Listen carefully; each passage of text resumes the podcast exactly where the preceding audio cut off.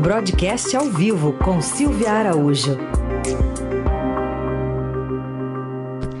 Tudo bem, Silvia? Bom dia. Oi, Carol. Bom dia. Bom dia, Heisen. Bom dia, ouvintes Eldorado. Bom dia. Silvia, nas eleições a gente ouve muitas promessas, né? Opa! Agora é hora de cobrar a fatura? É hora de cobrar, né? Vamos ver lá as faturas que temos aí para cobrar, Carol, começando pelo governo, né? Começando pelo governo que prometeu que depois das eleições tocaria ali a pauta econômica no Congresso Nacional. É, ontem a repórter Adriana Fernandes e a Idiana Tomazelli é, do Estadão e do Broadcast, elas conversaram aí com os líderes do governo, tanto na Câmara quanto no Senado, e eles prometem que a fatura vai ser paga.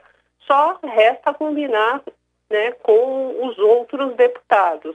Então tem uma fila de propostas econômicas para ser é, discutida, tanto na Câmara quanto no Senado. Na semana passada, o líder do governo na Câmara, o Ricardo Barros, ele teve uma reunião é, extensa com o presidente Jair Bolsonaro, combinando ali as pautas que seriam colocadas para votação logo depois do primeiro turno. Mas a gente sabe que é bem difícil conseguir quórum para essas votações e também conseguir uma articulação forte para que essas votações sejam concluídas. Para você ter uma ideia, Carol, é, hoje é dia de sessão deliberativa na Câmara dos Deputados, mas ainda não foi confirmada se essa sessão vai acontecer ou não.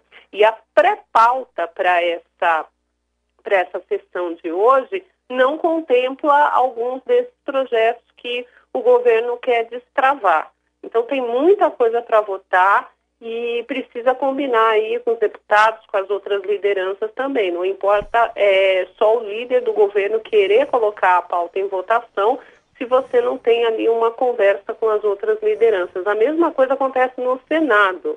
O líder do governo no Senado, o Fernando Bezerra, que também conversou com essas duas repórteres do Grupo Estado ontem, ele prometeu que hoje teria uma reunião de líderes essa reunião de líderes do Senado está na pauta para definir a pauta de votação dos projetos econômicos nessa semana.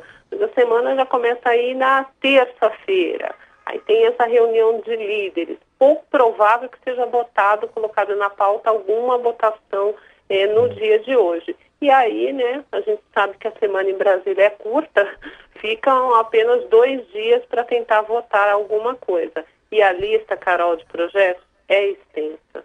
Ô, ô Silvia, mas é, além dos projetos não tem nem o básico, né? Que é o orçamento para o ano que vem. Pois é, Raíssen. E essa é uma das pedras no sapato que está atrapalhando todo esse calendário de votações. Por quê?